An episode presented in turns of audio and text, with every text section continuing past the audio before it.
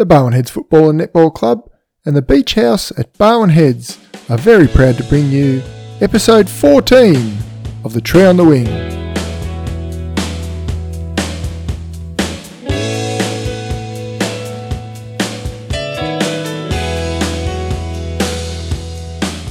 In 1973, a 12 year old boy from the Murray River town of Gunbower was driven kicking and screaming to his new home in Barwon Heads. On his first day in town, and not feeling the best about his new living situation, but resigned to the fact that he'd need to get out and find some new friends, he decided to take a walk and explore his new environment. It was his first ever glimpse of the ocean, and the first time he saw two boys who would shape a great deal of the rest of his life. These two boys told him that if he wanted to get on in Barwon Heads, he needed to play footy and cricket. And the following Monday night saw Shane Wallace Mitchell grace Howard Harmer Oval for the very first time.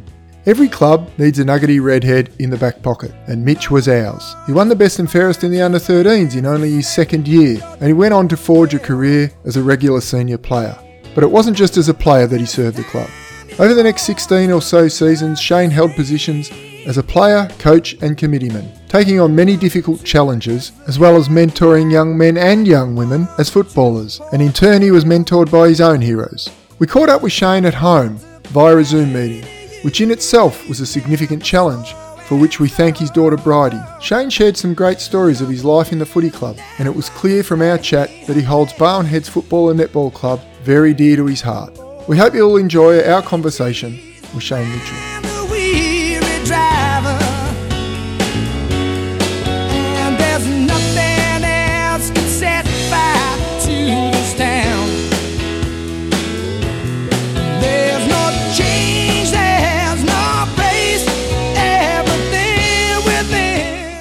We are recording. G'day everybody and welcome to the Tree on the Wing. I am Teddy Donnell and I am joined today by a bloke who our today's guest told me knows more about him than he knows about himself. We're in Zoom today because we're obviously still in isolation and I'm joined by Russell Nipper Highland. G'day Nipper, how you going? Very well, Teddy. Very well indeed. Before we start today, Teddy, I want to send a special cheerio out to some of our very keen followers that promote us and um, listen in all the time. And um, in no particular order, Damien Clark, who manages the past players page, Does a great job for us, yep. On you, Clarky, for promoting us. Um, Brian Leanne and Tom Andrews at the Beach House, who um, backed us from day one. The president of the Heads Football Netball Club, Tim Goddard, who had faith in us from word day dot, which was good. Tommy Beckworth, he's our number one fan. And also some avid listeners, Basil McKenzie, Rory McLeod, Tommy Beckworth, Russ Barrett, Tommy Beckworth, Murray Swain, Tommy Beckworth, Jack Evans, and also Tommy Beckworth loves to listen. and, um, as a kid, I looked up to this bloke. He coached me, and at one stage of my young life, I actually wished that he had a little brother so that I could have a best mate just like him. He played under 13s, under 14s, under 17s, under 16 footy at Barwon Heads. He won best and fairest throughout all of them. He went up to reserves and seniors. He coached the under 14s, the under 15s, the under 17s, the under 18s. He coached the reserves. He helped out with the girls when they started off. His daughter played there. Uh, he was a committee member. He was one of the most recognisable faces around the club in the 70s and 80s. I'll tell you a story about that. I've got a really good story about how recognisable his face was. I don't think there's many people loves the Barwon Football Club with more of a passion than he does. Ladies and gentlemen, welcome to the tree on the wing, Shane Wallace Mitchell. G'day, Nip. How you going? Teddy, how you going, boys? Good to see your face, I think. I'm Yeah. a bit worried about this because young Russell Highland knows a bloody lot about me. You might learn something today, Mitch. Oh, I probably will, Nipper. Something that slipped in memory. Now, there's a significant thing about today. This is our 14th episode. Now, we wanted to have Mitch for episode 13, and there's a ah. reason for that, but it's actually turned out a bit differently. So, Mitch wore, for most of the time that he played for Barwon Heads, number 13. Correct? There are two kinds of people in the world. There are people who like to wear the number 13 and people who wouldn't wear it in a pink fit. I'm one of them. I wouldn't wear 13 if you paid me. That's But- why I wore it, Teddy. Yeah, and we've had some, some quite all right. significant blokes at our club, good players and, and characters around our club who've worn number 13. That's you, Mitch, Johnny Starr, Correct. and Yep. the wizard, Mark Henderson. The other significant thing about the 13, number 13, is on the 13th of September in 1987, our reserves won the premiership in the Bellarine Football League. And Mitch, you had something to do with that as one of the co- part of the coaching staff of that. So that's 33 years ago today. Correct. And it's also one one year yesterday it was since we won the senior premiership in the Bellarine Football League. There hasn't been a game played since then, so we're the undefeated premiers, reigning premiers, which is something we've probably never done. Teddy, it was 27 years ago yesterday that we won the reserves and the seniors against Ocean Grove. Yes. 93. Yep. 27 years ago yesterday. Yeah, on the 12th it was too. So there you go. So today's a pretty significant date, and 13 is is a, is a number that I try to avoid, but it's all around us today. And Mitch, tell us about your, why you wore number 13. It's usually something we talk about a bit later, but we'll get you to do it now, and then we'll go on to our other stuff. There, well, number 13, there was a bloke at North Melbourne, I think, Nipper, you might know more, a crazy Yeah. horse, Counting. Gary Yeah. Cowton.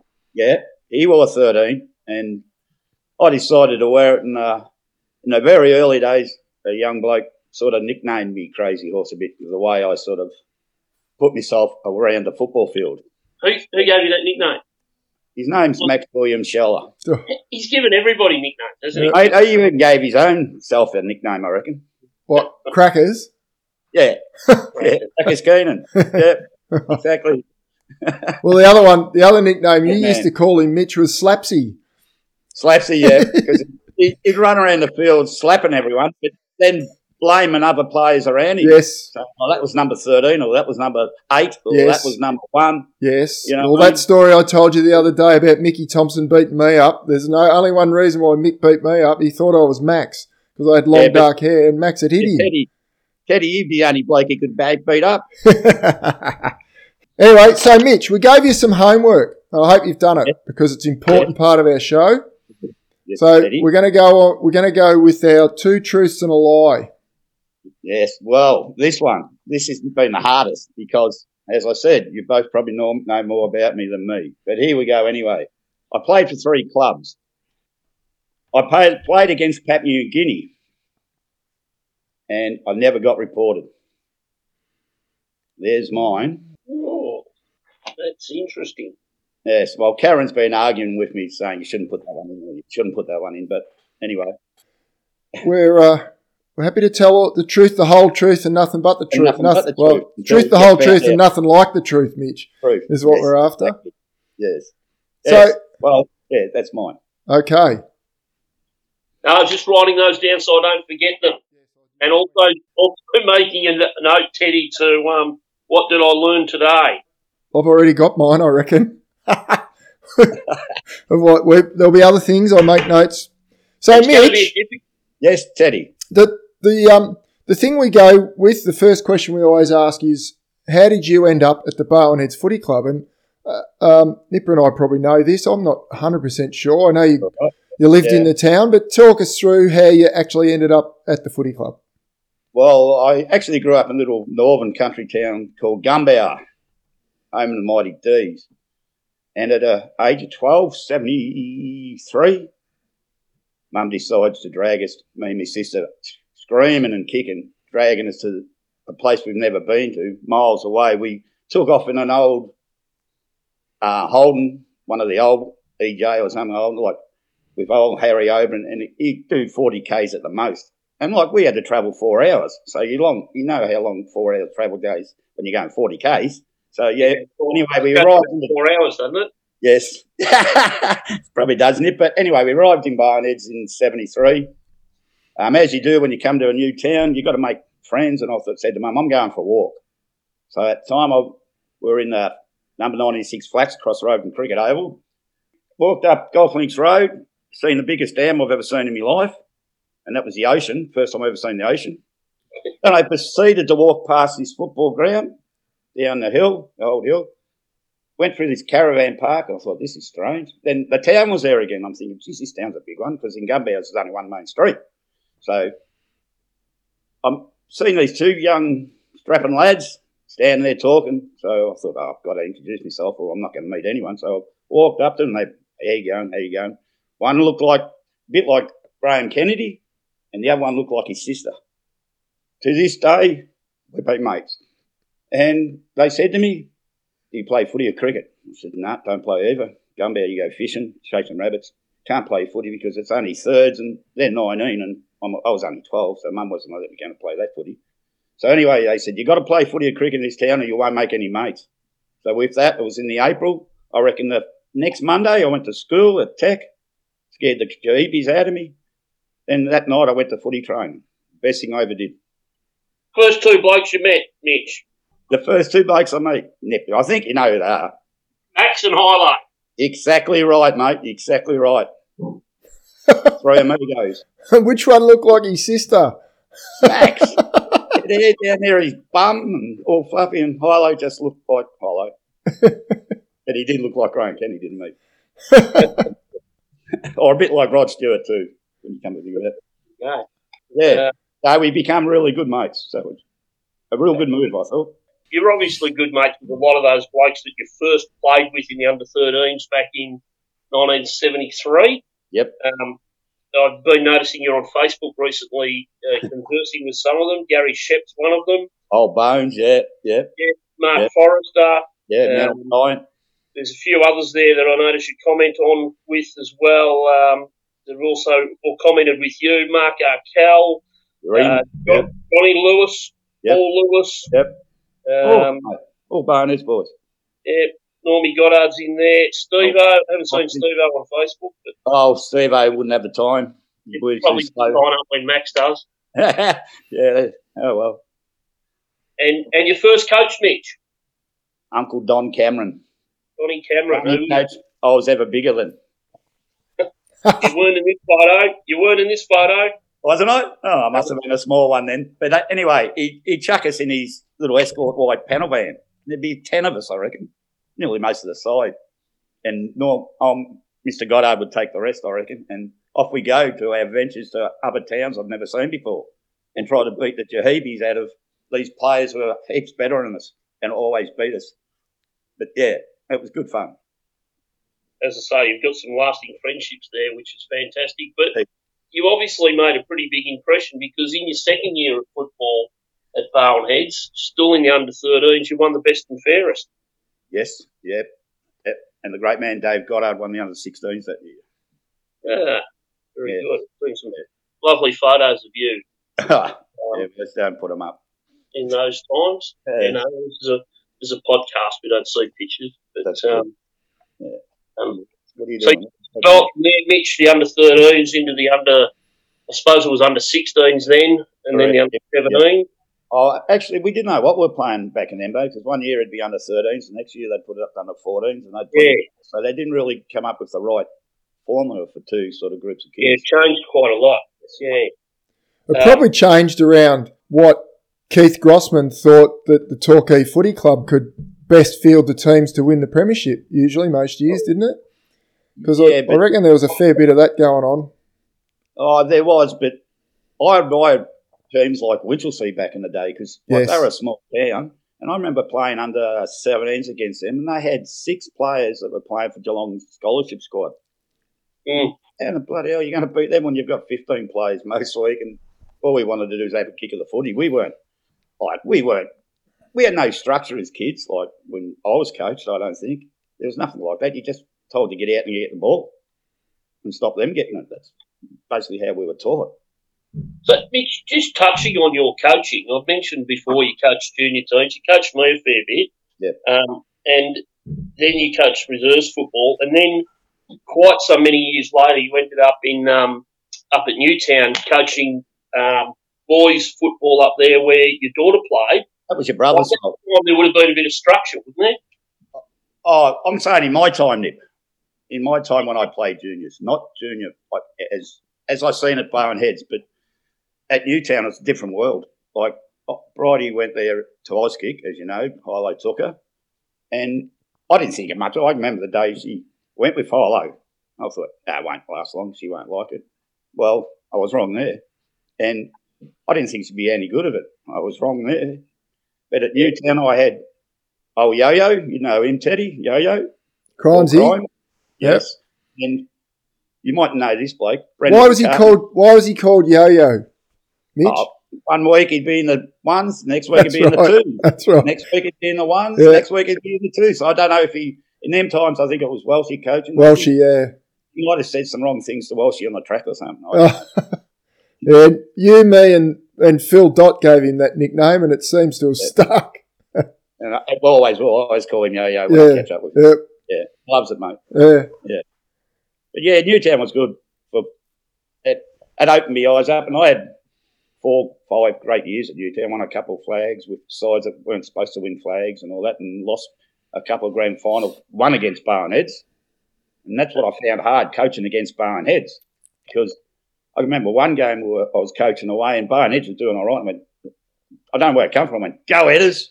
And the bloke, my assistant coach, said, "What are you doing, mate? Just barracking for heads." I said, "Sorry, you can't take the boy out of Barnheads." so I barracked for him on the day when I was coaching. But no, loved me coaching. Even I coached from juniors at Barnheads from about seventy-eight to eighty-three. I think my first time, Freddie Wilmore was the president, and they gave me an opportunity to coach under 15s, and I was playing under 17s. But he did say to me, "Don't f it up," and I took his word for granted because if I effed it up, I think Freddie would have strangled me. So that was his first time. But then I coached Maxie Shower in his last year, juniors. That was pretty good. He was my captain.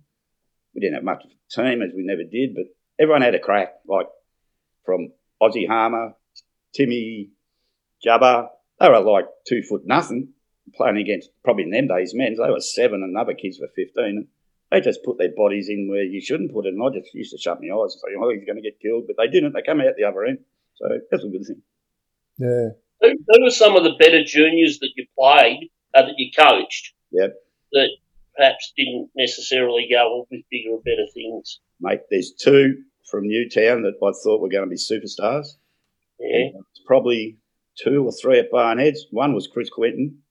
yeah, You know, as a junior football was as tough as a cat's head and just gave everything for you and never complained.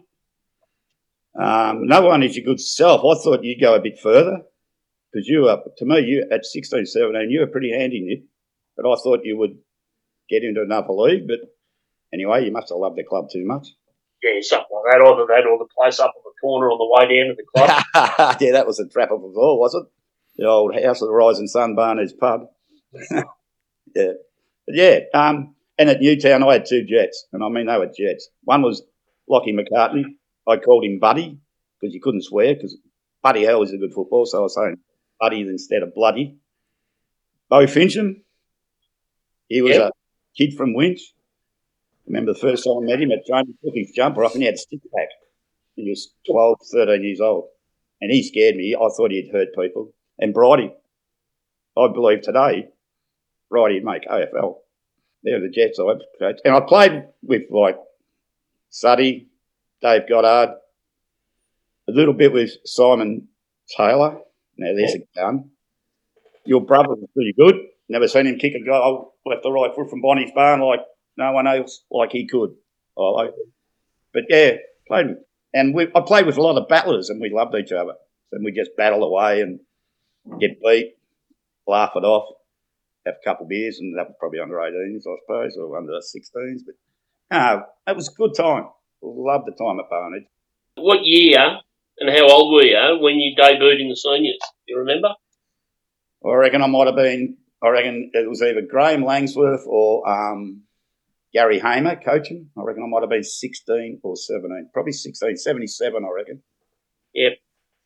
I think I might have won the under 17 best and first in 77. So it could be when I was 17, 78, Oh yeah, yeah. around that time. But yeah, like So I that was- remember I get to Barnheads and they've won a flag, get there in 73.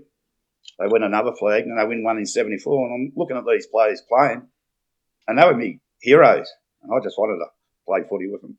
Yeah.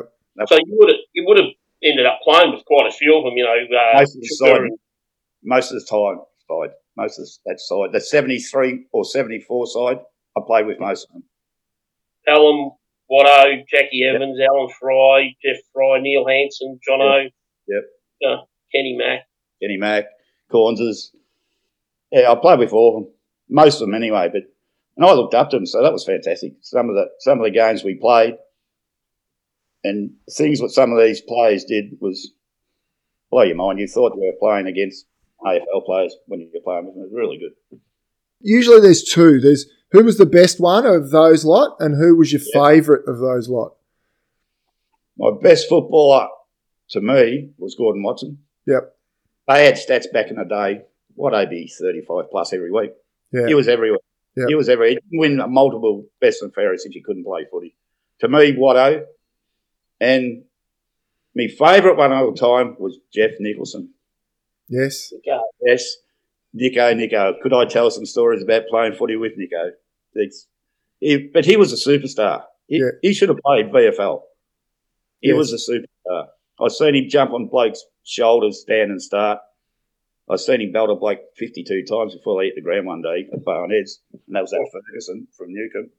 And I was, I might have been injured that day, and I was in the in our old club rooms, and this bloke goes, "Oh, this young bloke's going to get the, the heap he's belted out of him." Well, Nico grabbed him in the headlock, and when they hit the ground, Ferguson didn't go near, near Nico the rest of the game. Yeah. And I thought, whoa, who is this? But then he proceeded to run down the forward line, jump on a bloke's shoulder, and kick the ball through the goals 70 metres out. You know what I Yeah. mean? Alan Fry told the story about about Ferguson being said after the game. He said, "I've only ever been frightened of two blokes, and one of them was today." yeah. Yeah. Yeah, he held him up that day, mate. Yeah. Oh, but it was good. He was he was a jet. Yeah. And I we like that the club was had good players everywhere. It was amazing. Like Jono, Jono was like I could call Paul Welsh, another one comes to mind. Oh Starry. Starry was good for his size. He was a tough little broad where'd he come from? Braybrook boy. Braybrook. Yes. Same as Nico. And me great mate, Bruni Tucker. Yep. one or two seasons. Then met a girl and didn't play again until about 89 when I got him out of retirement to help me out in the twos. Oh yeah. That's another story. Yeah. So you you coached the twos for in a couple of years or just one year? No, one glorious year, Teddy. Yeah. Uh, the club was struggling. I was on the committee and no one would apply for the coaching job. We, we were wrapped. We got this bloke called Gary Goggin. Yes. Sounds like a bit of a football name. We'll go with him for seniors. And we advertised the position, advertised the position. And I was working with Watto at the time. I said to Watto at work, I said, Bugger it, I'm going to have a crack at coaching the twos. And He goes, ah, do it, mate. You'll get the job. You'll get the job. I said, all right. So next committee meeting, put my hand up. And they said, how much you want, Mitch? I said, oh, thousand for the year. I thought, that's a lot of money back then. That's three weeks' work. And they said, yep, no worries, not a problem. You've got it. But on one condition. I went, oh, here we go. What's, what's the condition? You've got to play seniors. I said, hang on, I want to be playing coach of the twos. He goes, I think it was uh, Gubbo at the time, or could have been Creasy, I'm not too sure. But they said, nah, you must play seniors. You can play seconds if you want, but you have to play seniors. So with that, that year I played 36 games of footy. Oh, were Played you every- playing both? Played everyone in the seniors, and I was playing in the twos till three quarter time. Yeah. So yeah, that was a long year, but a funny year because I recruited Max and Brady out of retirement, Yeah. and we were driving to Torquay to get our bums kicked by Torquay, and smelt this funny odour coming from the back seat, and I was actually driving these days. So Wow. that's strange, right? That's the first year of licence, eighty nine. So you would have your P plates on then Certainly did, yep. At 28. Nah, 28, 29, yeah, something like that. Yeah, 28, yep, P plates on. Proud as punch, finally got my licence. Anyway, we're driving to talk, and I, this funny odour coming from the back seat, and I hear these stubbies open. I turned around and said, What are you blokes up to? Having a drink and whatever, we'll be right. I think Max and Bruni got in the best players that day, but they were half cut when they playing. But they're the things you do, we had to do, because we couldn't get a second side together that year. We would be lucky to have 18 players. Cookie's younger brother, one game at Torquay, we were getting smashed. I didn't have a bench. And I said, Cookie, I need you to go on the ball and want to stay on the ball. He goes, I can't, I'm stuffed, I'm knackered. I said, no, all right, sit on the freaking bench then. So I put him on the bench for a quarter and we played one man down just to teach him a lesson, you know. Who's that? Uh, Scott. Scott, is Scott it? Cook. Yes, Yeah, yeah, Scott, his younger brother. yeah, Is it his young? Yeah, yes, yeah. So he learnt a lesson, though. yeah. There's always a lesson in it. what it's always about. What about senior coaches, Mitch? That you, like me, you went through a few of them. You got there a I bit guess- earlier than me. Yes. Those senior coaches, who, of all the senior coaches at Barwon Heads, I've, I reckon I've got a rough idea who your favourite was. But uh, Yes. Who was you it? know him? Hey. hey, Oh, I had I had nine coaches in. I think I played eleven years. yeah, Split. I had nine coaches: Graham Langsworth, um, Peter Mannery, Lee Crawford, John Dunn, Shane Polder, Eric Wilson, Mark Humphreys, and this bloke was only for about three weeks. Gary Goggin. But the best one I had, the man who made me play the best football was Terry Walsh. yep, I agree. Absolutely the best coach I've ever had. Oh, he I was was- well, she- hard, but he knew what he was doing, didn't he? Yeah, and well, she, I'd run through a brick wall for him because he, he always took me aside and said, "This is what I want you to do. This is," and I never had that before. You're going to play back pocket, Mitch, and I questioned him. Said, "Why do you want me to play back pocket? Because I like kicking goals, Welshie." And he said, "Because you can't run but one way, and you only kick the ball. You never handball it." I said, "Well, I don't like handballing because." Why should I do all the hard work and get the bloody thing, then handball it to someone in a better position? Nah, I get the ball, I want to kick it. And I always like that. I, Mitch, I always remember the day that you did go up forward against St Leonard's at St Leonard's. Yes. I don't know who was coaching then. Might have been Ferret, I reckon. Yeah, probably about Shane. that. I think. Yep. Yeah. You went up to you went. I don't know whether you went to the forward pocket. I don't know whether you went to half forward flank. I don't even know whether they put you there or you just went up there yourself. I think I was playing in the back pocket. Yeah, and you seemed to find the ball from memory seven times in the last quarter, Yes. Yeah. and every time you were in the goal square of our forward zone, hmm and every time you had a shot at goal with a torpedo, Yes. Correct. travelled about sixty metres into the middle of the lake at St Leonard's. That was the idea. Yes. That was the idea because because when I kicked my first one, I ran into the goal square and the bloke behind me said, Don't kick it big, don't kick it big, don't kick it in the lake. I went, Nah, sounds like a plan. So every time I got it, I got it seven times in the goal square. I wasn't, know, so someone was getting to and I just bang him into the lake. And after the fourth one, someone said, You better stop doing that because they've run out of footballs. Yep.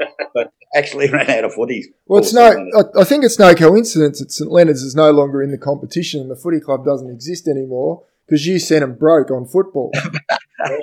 Well, might have been, but it was a terrible place to play footy. Yeah, it And I was, think- wasn't it?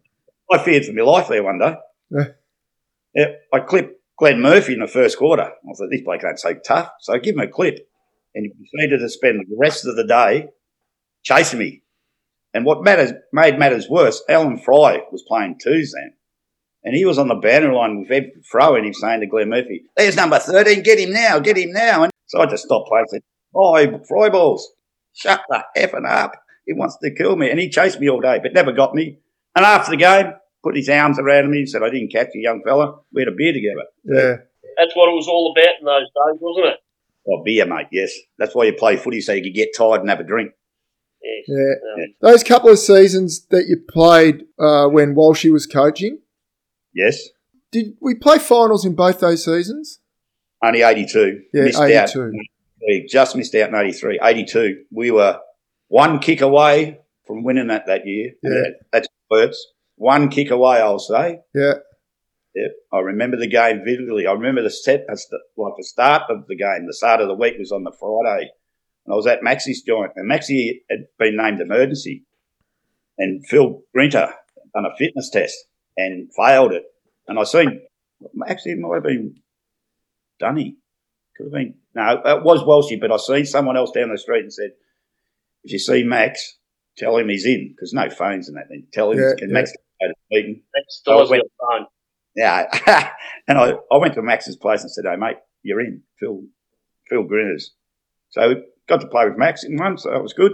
That that team in the 80, in '82 that Walshy coached, Mitch, Yeah. um, Yeah. Chuka, Chuka spoke pretty passionately about that. That that was one that got away. Yeah, Um, and oh yeah, did a bit of research into the team that day. Hmm. You've got Jono, Watto, Brian Marshman, Chuka, Yep. Tim McClellan, and Alan Fry. All played in all the premierships together. All time club legends, all six of them. oh yeah, yeah, You've got blokes added into that mix. Paul Welsh and Gary Welsh. Paul went on and played a lot of footy Geelong seconds. Tim and Wayne Corns joined the team by that stage. Noel Sheehan, who was a fantastic player. Andy Donnelly, who had a real presence around the forward line. Himself, Steve Thompson, Eki, and then the young blokes as well that were sort of in and out, like uh, Mark Stevo, Max, and Phil Dott. So it's a pretty strong side. Graham Stanford in that team, Nip. Yeah, he would have been too. Yeah, Yeah, yeah. Stank had been as well. Thanks, So, yeah, yeah, um, there's a few in and out. But I mean, when you look at six all-time legends of the club in the same team, and then you're adding the likes of, you know, the Oh, Welsh, John Oh, John Downey was phenomenal footballer, yes, Um, yeah, and you know Wayne Kim Corns were bloody good players as well. Like there's, there's, there's no passengers there. 82, 83 was probably my best time as senior football there because we were close to the finals, we were up amongst it. But other than that, we we struggled. We really did. Yeah. After that, it's sort of Walshy tagged you as a one-way player, Mitch, and, a, and you didn't handball. Yep. So he put you in the back pocket with Alan Fry. That that sounds like a bright move, doesn't it? Because And because Joey he was a one-way player, left footer who didn't handball either. You both would have been fighting over being in the same pocket, wouldn't you? Yeah, Yeah. and plus we had Joey Marsham at centre half back. Yeah. You know, like, and our, me and Alan either side. And Marshy wouldn't handball either. He just drop kicked into the centre. So it was just get the ball, kick it long, boys. Yeah. Well, the game was pretty different then. I remember kicking out one time and calling out Watto's name, and Watto's in the forward pocket. He goes, "What are you doing, you dickhead? I'm in the forward pocket." But I was calling out his name to get the ball. So that's was my mindset. But you did have stints where, and and I know that's what uh, Walshy did with you, and I, I guess with Jono and Watto and blokes like that in the team, it's pretty hard to get a roving commission, isn't it? Um, Yeah. there's some pretty good players there, so you got to, you just got to take what you can get. But there were late, there were later times when when you were pretty much the first rover of the club, and and you did go forward and kick a lot of goals, and you were a pretty dynamic sort of a player. You had phenomenal leg speed, I remember. Every every club's got a little fat redhead, and you were our little fat redhead, and you Yeah. and you really, but you really did have great leg speed once you were going. I don't know if you were, had great acceleration, but once you were at top speed, not many blokes would catch you. Yeah, and also I kicked on my left foot and um, bounced the ball right-handed. So people thought actually I was a right footer. So they'd go onto my right side, I, they just leave the left side open. So I'd just take off and do torpedoes mainly. Just Mitch. That one time that you did handball, it was a right-handed handball too, wasn't it? would have had to be nipper, wouldn't have been a left-handed handball. You, you handball right-handed, don't you? Yes, Yeah. a bit like me cricket, mate. I'm all over the shop. Well, I had a shop like a madman with breakfast. Hey, something just came into my head then. That What's team in '82, you would have had, I imagine, Marshy and Kim Corns probably key positioning up the back, maybe John Downey. But your your flankers and back pockets in that team would have been you, Alan Fry, Cornsey, and Steve Thompson, Yep, correct. all left footers. Yeah. Oh, well, there you go. There you go. Oh, well picked up, Nip. I reckon Tomo's the only one that handball. He probably was. He probably was, and probably the only one who got it more than us too. it's weird. I didn't get the ball much. I just tried to stop it. Yeah. And in that team, I wasn't good enough to play on the ball on that. So I was happy Yeah. with back pocket. I was happy. Got your name read out first or third, one or the other. So that was all right. But later on, you did get to play on the ball, and you you probably changed roving with Watto a, a fair bit, who was your working partner as well. You could, probably couldn't get away from him, could you? Uh, we lived in each. Watto was. Uh, I might tear up here. He was the biggest father figure I ever had. Yep. He coached me footy, but more than that, he taught me a job. He taught me a skill set in life. Taught me, taught me fencing. So and looked after me. Tell you one thing he didn't teach you. What's that? He didn't teach you how to wear shoes. Uh, no, I wear shoes. He doesn't. Yeah, he doesn't. No. Um, he didn't wear shoes at my wedding. And that's fair dinkum. Probably didn't wear Actually, shoes I- of his own. I saw him in a pair of shoes about two years ago It would have at been. a, at a well-known winery. It was Melbourne Cup Day, and he had to dress up, and he was he had shoes on. He went out and brought Oh. them specific, specifically for the occasion, and he didn't like them, and he wasn't going to keep them.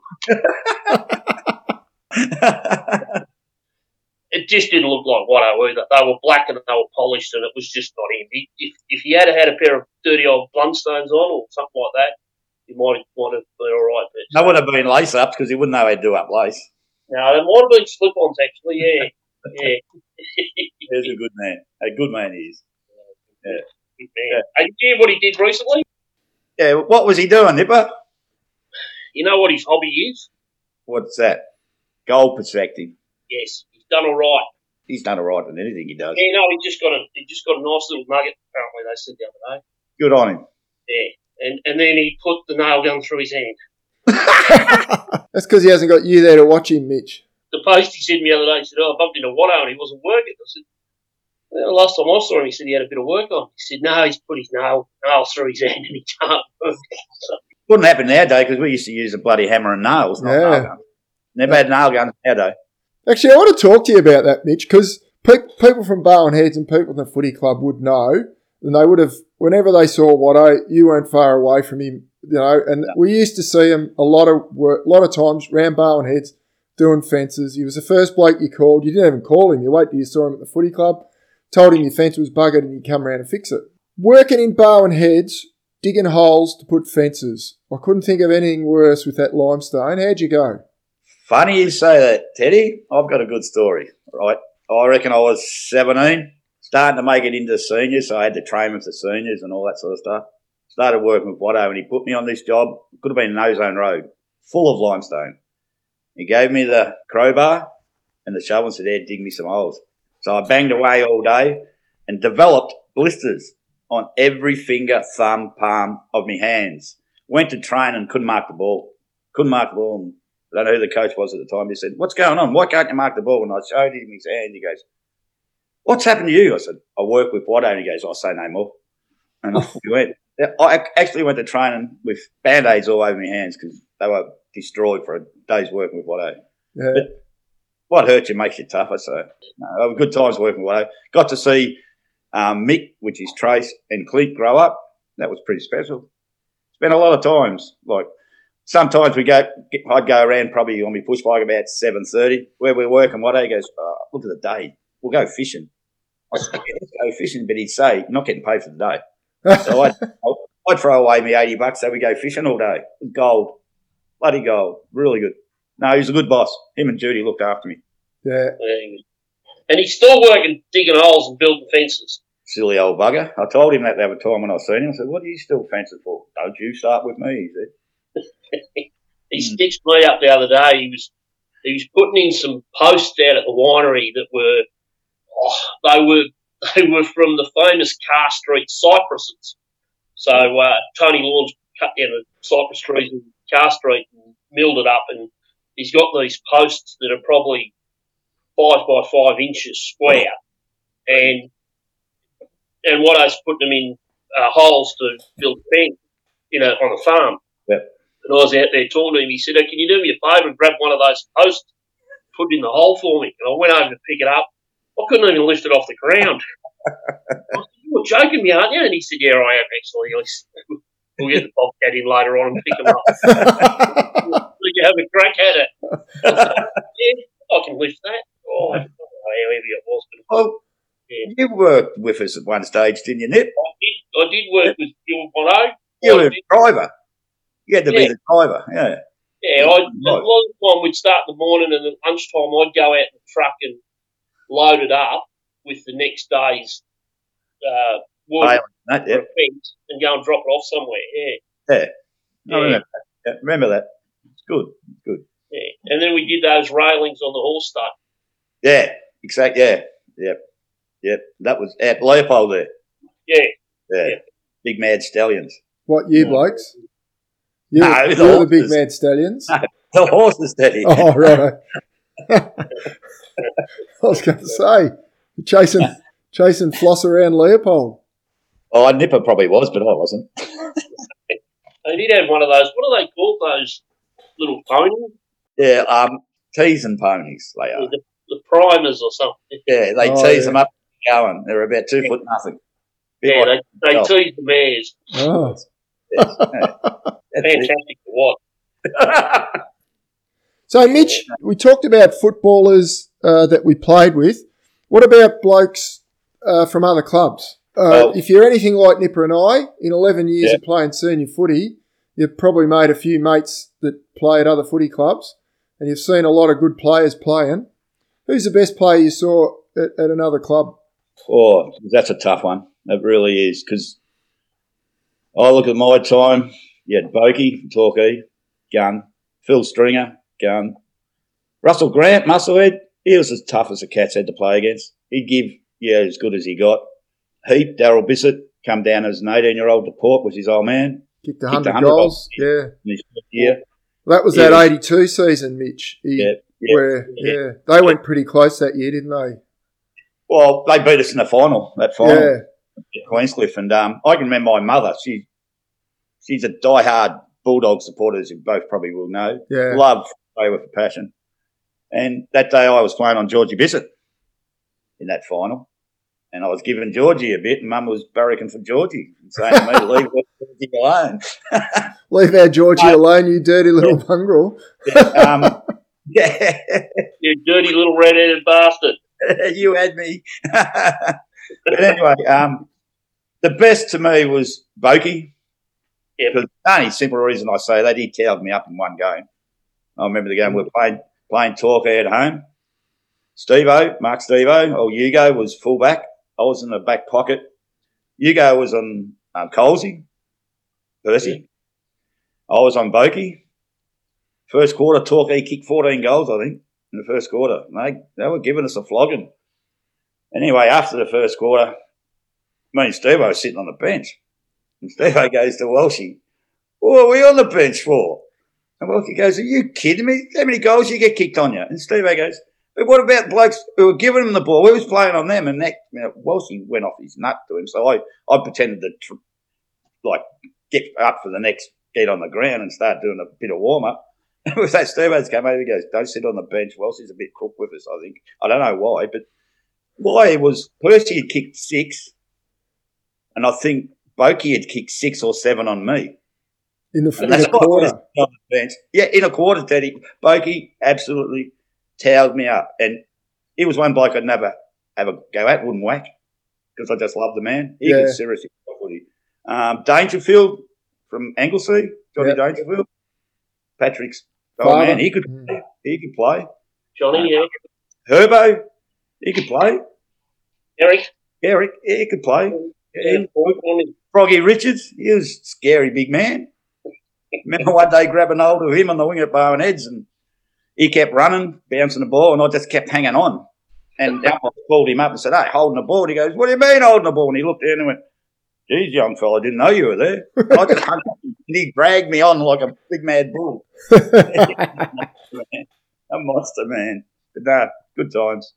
But yeah, the best would have been Bogey. Daryl Leake was pretty good, but he played a lot under 19, so I didn't get to play a lot against Gaggy, but he was good. yeah, yeah, because they left they left the league pretty. Yeah, yeah, and he played more in GDFL, didn't he, with them? So yeah. yeah. Sarah was good from Ocean Grove. He was like Ocean Grove's one. Sarah, Phil Sarah. Who? Phil Sarah. Port, Port and Torquay, uh-huh. yeah. Oh, Stringer, sorry. Phil Stringer. Phil Stringer, Oh, Stringer. Stringer, yeah. He was Yeah. Ocean Grove's Watto. Yeah, he Yeah, was. he was. Yeah, Yeah, yeah. he, he was good football. Good He won, player. won. He win a league best and fairest, Snip? I think he did. Oh, he might have too, yeah. Yeah, They won the first. They won the first one actually. yeah, he could be right. Have a good one with Johnny Fagan. He was all right from Newcomb. Johnny Fagan, Newcomb and Port. Yeah, I, Yeah. I gave Johnny Fagan a love tap one day at Newcomb, and um, the whole crowd erupted. I was right in front of them. They started chucking cans at me. And his Yeah. old man Rexy chucked a full one at me. I said, "Thank you, Rexy." But yeah, chucking cans at me that day. Rex, you would have towered over. He would have had to throw it up to hit you. Oh yeah, he couldn't throw it over the fence, did he? Surprised you saw it. Johnny, Funny bloke, Johnny Fagan, isn't he, Mitch? Because he played a lot of footy at Portarlington, a lot of footy at Newcomb, a lot of footy, footy at Newtown. He's a Yeah. very, very good footballer. Oh yeah, And his old man was a life member of the Barwon Heads Cricket Club. Yes. And um, I think I've heard a rumour where we nearly got him down to Barwon Heads at one stage.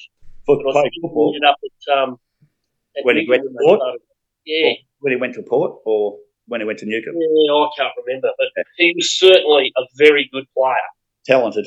Mitch, I, the other thing we like to talk about, a lot of people that aren't players from around our footy club, and you being a person who was on the committee, and you've Yeah. always been, I remember as a young bloke when you were coaching us, you always used to mention people like, and I'll, I'll use Freddie Wilmore as an example because it's one I can remember you saying, you blokes need to actually play well and do your best. You don't have to win, you don't have to be the greatest players.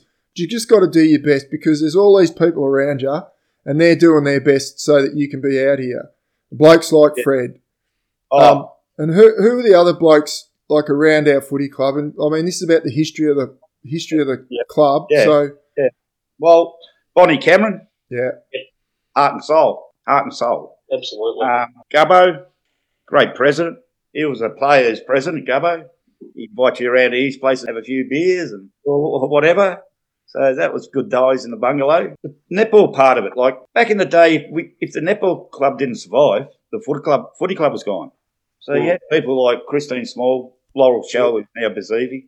They did a lot of tireless work to get things happening in the club, like to make money, because they knew if a netball club didn't help out, the club would fall over. We would have. So That's and- right. Freddie Warmer once he was stated one time. He goes, "Netballers leave them down where they are, down that back corner, so we can't hear them." And that's how back in the day they thought about netball club. But the netball club, in some ways, did save our club for what they did, and wasn't wasn't seen or acknowledged where it should have been. You know what I mean? Exactly.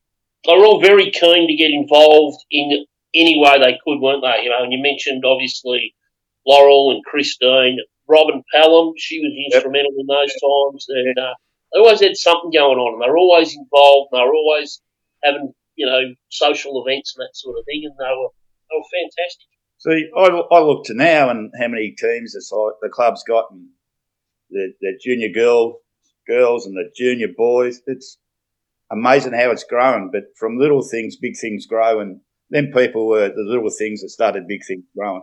Yeah, exactly right. yes, the netball club's been a big part of our club, and we've always said. I think I think last couple of years ago they had every, every team make finals. Yep. and I think five teams or six teams or something make grand finals. They didn't they didn't have a great day and they only got one out of it. But the, now they're they're doing great things. And if you look back at our at the history of our footy club and finals appearances, most of the finals appearances in our footy club's history have been made by netball teams, not Netball. football teams. Exactly right. We we got far and few between. And we we've never won a junior till recently. Or what? So Yeah. it went what twenty odd years without probably making finals in junior football at the club. Yes. That was the hard part of the club was you you can't grow if you haven't got little things behind you. And Mm. they did it hard, but they got out the other side, and now they're one of the probably strongest clubs going around, I believe, Barwon Heads, and need a bit more help from the council. Even though they're on Crown land, they need a, a hand from the council, as far as I'm concerned. Yeah. Well, T- Tim Goddard's done a lot of work to, to get that to be happening. Partner surprises me, partner. Why do you call Timmy Goddard your partner? I don't say part. I just say partner, not my partner or your partner. I, I, because of cricket, Nip, you know that. We used to open the baton in the B grade and gave me a good laugh on a Saturday afternoon. batting with partner, he'd have get himself in more trouble than the early settlers batting, but he'd hang out there. If there was a way of getting out that wasn't invented, Timmy got up and find it. Yes, he invented a lot of them. Yes, but no, I'm really respectful, Timmy because if you said to me when I was in my thirties that Timmy um, Goddard would one day be president of this club, I would have just fell over in a heap laughing. Yeah. And that's the truth. That's the honest truth. But he's doing a great job. Very done- wise. man. We uh, we actually mentioned that recently at a gathering of friends about twelve months ago, where Timmy Goddard and Simon Farrell were sitting down there at a table together, and I said, "Who would have thought 30, 30 years ago that these two blokes would be the power breakers of the Bellarine. Bellarine?" They both, they both agreed. We wouldn't have picked it, but uh, it was quite ironic. yeah. Bloody good. Oh, good. I mentioned it earlier, my story about, you know, people around the club, and Nipper, you said Mitch was uh, a fa- famous face around the club and other people from other clubs would know him. When, when I first came to Barwon Heads, which was 1976, for the first, I reckon, six weeks I was at Barwon Heads, I thought Mitch was one of twins. And the, the reason I thought it was because on a, on a Monday, I'd, I'd be at the footy club at training, and there'd be this bloke there, and he'd be little red-headed bloke, and he'd be running around and telling everyone what to do, and he was obviously well connected and knew his way around, and he was one of the older boys. And then later on in the week, I wouldn't see that bloke, but I'd see his brother, and his brother had a beard. And then, I, and I just thought, well, there's two of them. There's one, one that doesn't have a beard, and one that has got a beard. And it took me a, took me about three weeks to realise that on a Sunday, this bloke must have shaved, and on Monday he was clean shaven, but by Friday he'd have a beard. And I, then I realised he was only one person. It took me, it's fair income. It took me about three or four weeks at being at the footy club to realise you weren't twins, Mitch, because you were bloody everywhere.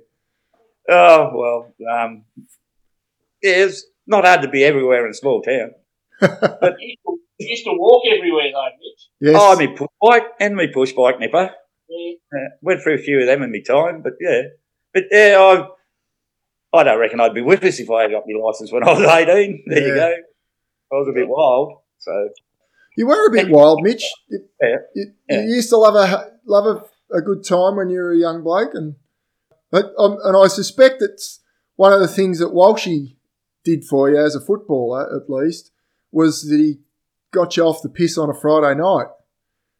He he tried. Yeah, But He if he wasn't if he wasn't at my place, well, he didn't know I was on the piss. yeah, But yeah, we were banned from the pub, Teddy. We weren't Yeah. allowed to go to the pub on a Friday night. yeah. It wasn't a good day for the club. No, that's right. put it up on the piss. So we just went to each other's places and got Yeah. the piss. Yeah, but if he caught you, he'd punish you on the f- training track. He, Welshie was a great coach, but he couldn't count. Welshie No. couldn't count. Yeah, Like, like 40 metre sprints, we're going to do 40 of them. You end up doing 60. yeah, Doing 20 wind sprints, boys, because you got done on the weekend. Oh, great. So you do 20, he goes to Eki one night. How do you feel, Eki? Eki goes, I'm great. Oh, you haven't done it hard enough. Let's do some more. yeah, Yeah, it was either do 10 of this and then end up 15, or we're going to go for a pre season run. And we thought, oh, yeah, we'll run to the rafts and back. And he puts you on a bus and send you to the middle of nowhere and say, get off, run home. Mm. Well, what do you mean run home? yeah. So off he'd go on the bus. He'd climb on the bus with Noel Egan and all the boys, and they'd get back to the club rooms, and we're in the middle of nowhere running, trying to get back to club rooms, except for a couple. yeah. The ones that knew how to hitchhike and that, they, they got back quicker than us. Yeah, Hey, um, Mitch, you just mentioned Noel Egan, who was a reserves coach during the 70s, and he was sort of a bit of an assistant for Welshie, mate with Welshie. Yep. Yeah, they worked together on the SEC, didn't they? Yep. So uh, he would have had a pretty big influence on your life. You ended up marrying one of his daughters. Yeah, he um, chased me away at an early age. Um, so I had to get a bit quicker. Yes, I married one of his daughters, yes. And had a lot to do with him over the years. He was he was pretty uh, well credentialed coach when he came to Barwon Heads, wasn't he? Norfolk Park boy. Yeah. on Norfolk Park, and he actually made a comeback when he coached Barwon Heads. I remember wearing his Peter Hudson boots and his socks up in his long shorts. And I reckon Nolly would have been in any 40s and made a comeback and played in the twos. That was quite a hilarious day. Wow. Yeah. Yeah. Blast from the. And you, you know, Nip, I went into a pub with him in Eaglehawk. We had, Yes, uh, we had the White Horse in Eaglehawk for a couple of years. that's right. Yeah, Good times. that's Free right. beer. It was Yeah. like a rooster in a bloody hen house, mate. Beer everywhere. As I have another drink of water. Oh, you've been very well behaved, Mitch. Well done. You said to, Teddy. I'll listen to you. No, I did. I, I must have missed out on that memo. this, these are just my memories of you, Mitch. So I know it's not about me, it's about you, but I'm talking about you, so that's all right. That's right. Yeah. When I was a young bloke, it, there's a lot of pressure on younger fellas who to do things that they maybe don't want to do. Like I wasn't into having a beer until I was a bit older, and uh, you know that sort of thing just wasn't my go. And Oh. we used to go to there'd be functions, and all the other blokes would be going, "No, you got to have a beer. You got to have a beer. You got to do this. You got to do that." And I knew that my parents wouldn't have liked that, so it was something that I didn't want to do. Out of respect for them more than anything, because when I actually did start to get on the beer, I made up for it. So believe me. But always, there were two blokes that always used to tell the other blokes, leave him alone. He doesn't want to do it. He doesn't have to do it. Leave him alone. One of them was you, and the other one was Hilo. And I've always had a great deal of respect for both of you because of that, because of those sort of things. And I, it wasn't just me. I saw you do it with a lot of other blokes, where there's a bit of niggling goes goes on around the younger blokes. And it, I mean, today they call it bullying, but it's not. It's just that niggling that goes on. It can turn into a bit nastier, and it does sometimes mess with young blokes' heads, and it did nowadays. But you were one of, and you were probably ahead of your time in that. Just saying to blokes, you don't know where he's coming from, so just leave him alone. There'll be a reason why he doesn't want to do that or why he does that. Don't pick on him for it. And I've always been very respectful of of that behaviour in both you and Hilo.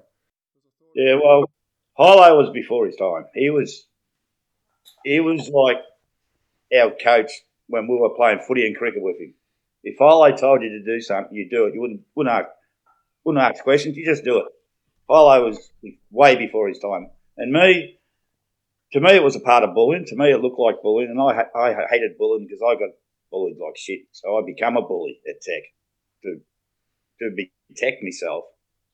So and when I seeing kids, and you would have been young, and they would have been egging on to get on the piss and magging yourself and go home and get totally, uh, not abused by your parents, but yelled at and all that. And I didn't want to see that happen.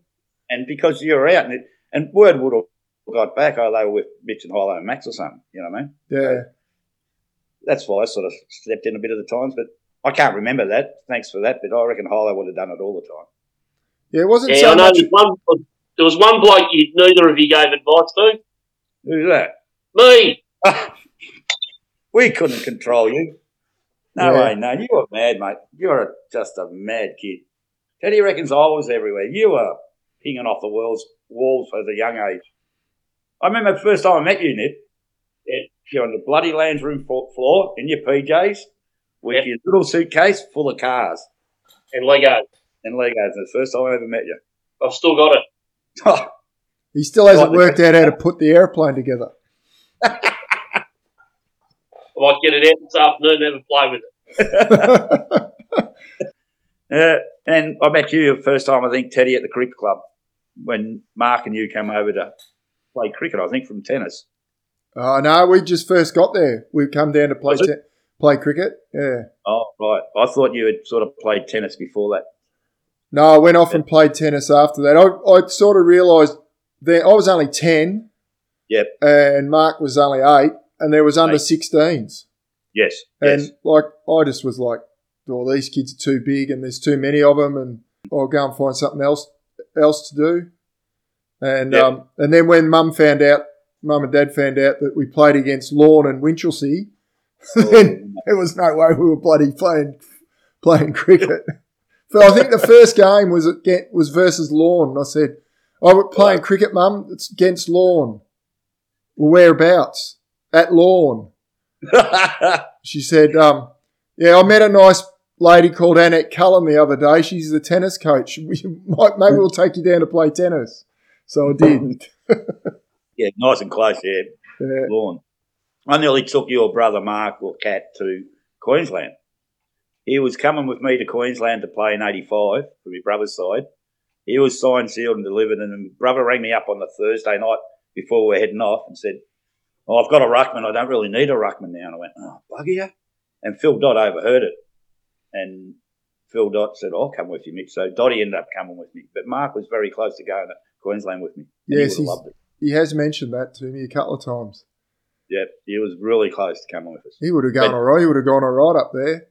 Yeah, but our ruckman was pretty good too. He played Carlton twos. Yeah. Warren Raw was his name, and he was a gun. Well, ah, Yeah, it was a nipper nosing. Yeah, he was all right. He was a good footballer. Tell you what, to be honest, I had a run up at Middlemount and I roved to the great Warren Rawson and I also roved a lot to Captain L at Barwon Heads in under 18s and in senior footy. And they were both very similar players and probably the two best ruckmen that I've ever rose to, both of them. Exactly. Yeah. Cat, Yeah. Cat was phenomenal. Cat had Cat had that uncanny skill of being able to palm the ball exactly where you asked for it, or exactly where he knew it was going to go to. So Yeah, he he was. used, to, used to, him and I used to um, say short or long, and he'd palm it straight behind his back, and I'd be at his feet, or he'd, he'd palm it long, and he'd know he'd, he'd have to hit it over someone's head, and I'd be in the open. But he had a very, very good control of the ball. Held, uh, Captain L. Mm. He's a lot. He's a lot better footballer than his than his um brother. brother than his brother. He was a much better footballer than his brother. He's a lot better footballer than his his stats would suggest. Uh, He just didn't love it. Yep. He he liked playing footy because that's where his mates were, but he didn't love the game as much. And whereas a lot of us, Cornsey used to say to me, and he took he Cornsey took me under his arm when I first started playing senior footy, and he said, "If you're going to do any good, you got to hurt." Cat thought always used to say to me, "I reckon I can do all right without hurting." And Yeah. so, he, you Yeah. know, he sort of got to that level, and then there was a step to go, and he just he either wasn't capable of it, or he or he didn't have the confidence. I don't know what it was, but he was he's a very good player. He's a great mark didn't- for a bloke who couldn't see the ball. He had a Oh, great yeah. pair of hands. Yeah, he, he didn't have that C word in him, Teddy. Yes, yeah, we talked about that that. in him, and if he, He, had that in him, he was courageous. special. No, but he didn't have that kill your attitude. Yeah, yeah, Not courageous, Nipper. You Yeah. know the one I'm talking about. that's Oh, true. So, Mitch, I reckon we've gone around to the point where we're going to come back to your two truths and a lie. Yep. Hang on a sec, Teddy. Yeah. Hang on one second. I've got a question to ask Mitch. All right. It's based around the start of the conversation, number 13. Yes. I don't know whether you remember this, Mitch, or not, but you did mention that I might know more about you than you know about yourself. Yes, I remember you as a kid wearing number 33. Correct. Yes. Yes. Right. Bruce Nankervis. I wasn't too sure, but I do remember you wearing 33. Mhm. And I have it here in a footy record. You're listed as number four. Four. Four. Never remember playing in four. Okay, so it might have been a type of something like that, but I'm just trying to find it now. There it is. 1987. Oh, Johnny Starr, Johnny Starr was number 13. 13. I thought I was 53. Yeah. There was no 53 listed, so I I- do remember you wearing 53, yeah. Well, that I won. I wore 53 in 87 because that's when I come home from Queensland and Starry Yeah. was wearing 13.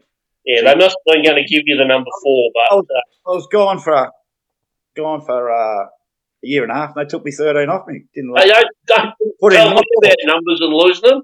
I didn't do pre-season one year and they took me jumper off me.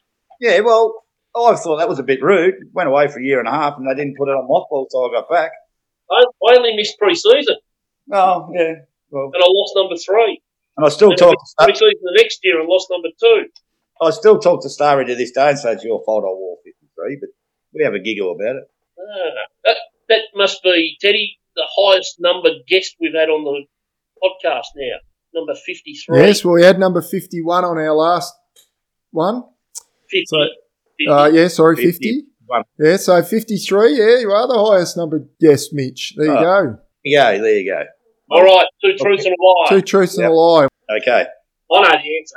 I so do I. Yeah. What is it? I don't reckon you ever got reported. What's No, yours, no. Nipper? Well, I know for a fact the first one you said was you played, played for three clubs. Yes. You didn't. Played for two clubs. You never played for Gunbower. played for Middlemount, you played for Barwon Heads. All right. Second one, you played for Papua New You played against Papua New Guinea. Yes. Don't make that shit up. All right. Yep. Because I know when I played for Middlemount, I got in the squad to play against Papua New Guinea. Yep. I didn't play. Yep. And the other one that you've never been reported, that's right. You've never been reported. Well, I played for three clubs. Right. Played two games for Gunbower in 1991. Oh, I was at the pub in Bendigo. you got Brucey me. Bird come and said, I'd been retired for a couple of years, and Brucey Bird said, Oh, do you want to play for Gunbower? You want to come and play for us? I said, Oh, yeah. I lasted two games. I went, Not for me anymore. That just wasn't fun. I did play against Papua New Guinea, and when I made the um, Taipans North Queensland side, Phil Manasseh was their coach. Yeah. I got reported once in football in 1973. First year, First year at Drysdale.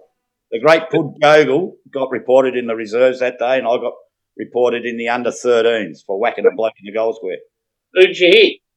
I don't know, some Drysdale dick. I got reported once, so there was your lie. There lie. you go. That's the one I picked. That's the one And I I picked. and I never, never got caught. Yeah. I'm not by someone else getting caught. I never got caught getting reported, if you know what I mean. I Tell never you what, you got me on the Gunbower one because I didn't think you played at Gunbower before you came to Barwon Heads. I didn't. And I, and I was right with that. I didn't know that when you were up at the pub in Bendigo with Nolly, Yeah. you snuck out and played a bit of footy at Gunbower. Bloody Two games. But my cousin did tell me that you were leading the best and fairest after two games. Why'd you stop playing? So, was that in the first or in the seconds? Ones. Hey, how dare you? Ones, Teddy. You're the ones that come here. I played seconds one year. When you were the And coach? I coached. Yes. Because I knew when I had a bad game, I thought, shit, I'm going to get dropped here. Might do me knee or might do me hammy or something like that. Save me getting dropped. Well, Mitch, I, I think we'll wrap it up there. That's been Yeah. it's been really Well- really good. The, the memories of Shane Mitchell and the it's you, you've been you have been a great stalwart for our footy club. You're certainly part of uh, Nipper and my upbringing as as a person around the club who uh, we both looked up to until he towered over you. As a person who who respected the footy club and loved the footy club. And when you're a young bloke and you see that in your peers or people who are around about your age, it teaches you that it's something to value. And I think Nipper and I, there's a lot of other people as well who, who we've taken that from, but you're certainly one of them. For, certainly for me, I won't speak for Nip, but as somebody who loved the footy club and was passionate about the footy club and was passionate about the things, not not just the things, not just what happened out inside the lines. It was the stuff that happened off off the ground, as I spoke to you before about. I was always impressed by how um, much respect you had for the people who were doing the work rather than just the players. So I thank you for that because you taught me a lesson that I think has served me well. So thank you for your your love of our footy club and your appreciation of, of our footy club. Thank you for the for being one of our our supporters as well. You're a, a, an avid listener, I know, and um, and I know you're excited to come on today. You, you, I, I was a bit Yeah. worried that you Yeah. might have a bit of wee come out during the show because you're that excited. Hey, you guys, what you're doing for the footy club is amazing. You're bringing back the club's heart to me and keep doing it. It's the best thing I've seen. I reckon you should go bigger. I really do. Put yourself out. We're national. We're worldwide already. Oh, Yeah, mate. we are. Yeah, he's doing a brilliant job. You really are. And it's all for the good of the footy club, which I really like. You know what I mean? Just little things count. Yep.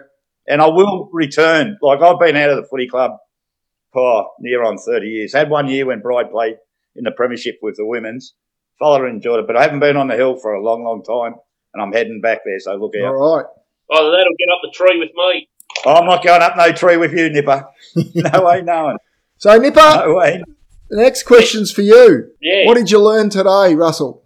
Teddy, as we mentioned previously, that there probably would not be a lot that I would learn from Mitch because I know probably more about him than I than he does. But I've got five major things I've learned from Mitch today. The first one's the obvious one that we just mentioned. I didn't know that he played football at Gunbower. I knew he come from Gunbower. I didn't know he played two games at Gunbower. So that was number one. Number two was Mitch mentioned it very early on, and he just mentioned it again a couple of minutes ago. From little things, big things grow. I probably knew that, but I've never heard Mitch say it. The third one is this is the first time I have seen Mitch at his house, and he's not in his shed. That's the first time I've seen him inside the house. Obviously, Karen's not at home. She's left him, left the back door open, and he snuck in. The next thing I learnt today was this is the longest Mitch has gone without swearing. I've not heard him swear. Brilliant. And that's Daddy- the longest time Daddy told me not to. that. this is also the longest time that I've ever seen Mitch go without an alcoholic drink in his hand. Well, how do you think I'm feeling? But the most important one that I learnt today is that when Mitch was playing bad and his form had dropped a little bit, faked an injury. we never got dropped. That's, bold. that's up there with that's up there with Bobby gives the It serves. is. I learned three things today, Nip. The first thing I learnt right at the very beginning, and I learned it from you, Russell. Mitch's middle name's Wallace. I I did not know that. Oh, you heard Max, Mitch, Max and uh, Highlight calling Wally. No, never. I don't know how long, long either of us are going to live, Mitch, but you've got the, ne- the rest of your life to cop me calling you Wallace. I'll let you get away with it, mate. I'll let you get away with it. Don't let don't let many people get away with it, but I'll let you get away. Another thing that I learned and was surprised, I learned that Mitch was in a pub with Nolly Egan, and I did not know that. So, California Gully. ah, the White Horse in California where, Gully. the, where the tram stopped. The last tram stop used to be. And the last thing I learnt, which didn't surprise me one little bit, but I, oh, but I didn't know it, was that when Mitch and Watto used to go fishing, Watto didn't pay him. He wouldn't wouldn't get paid for fishing. He'd make you go fishing, but he wouldn't pay you for, for fencing. No, But you didn't care. on that day. Oh no, better fishing with Watto than working. More relaxing. I never, I never caught fish. Watto caught all the fish yeah, for the conversation. yeah. No, good times, Teddy. It really was. It really was. Same as the footy club. Thank you, Mitch. As we've already, I've already thanked you at length. Fantastic that Yep. you've come on. Thanks again to Nipper. Please, Mitch, pass our thanks on to Bridie. She's done a fantastic Yep. job as your technical advisor. She's behind you, mate. Yep. there, putting Fa- thank you Yeah. very much, Bride, because without without you, this mightn't have happened. All right, Nip, do your thing. Ladies and gentlemen, pick up your ass, pick up your glass, stop your talking, and start your walking. You don't have to go home, but you can't stay here. Cheerio. Thanks, everybody. Thanks, Mitch. And I'll Thanks, see Teddy. you all later. With a young local factory out of Barwon Heads Footy Club. Just down by the pub. Watch out for the seagulls on your way. Barwon Heads Footy Club. Just down by the pub. Charlie's on the gate. He'll make you pay.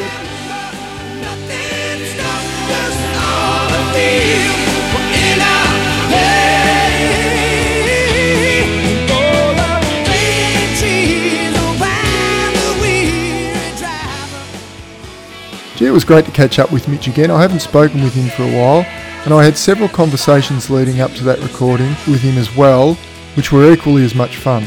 Because we recorded the episode using Zoom, there were several technical difficulties that meant that we had to reconnect a couple of times. And Shane's daughter Bridie was invaluable in that, and again we thank her. I think you'll agree that Shane values his time at the club very, very deeply, and he is one of many people for whom the club has been a linchpin in their lives.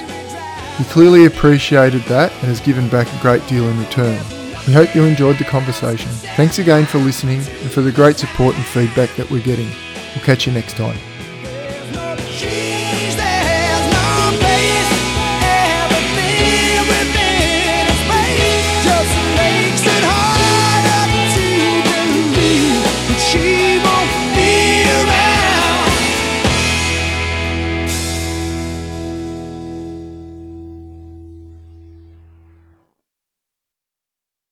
Thank you very much, gentlemen.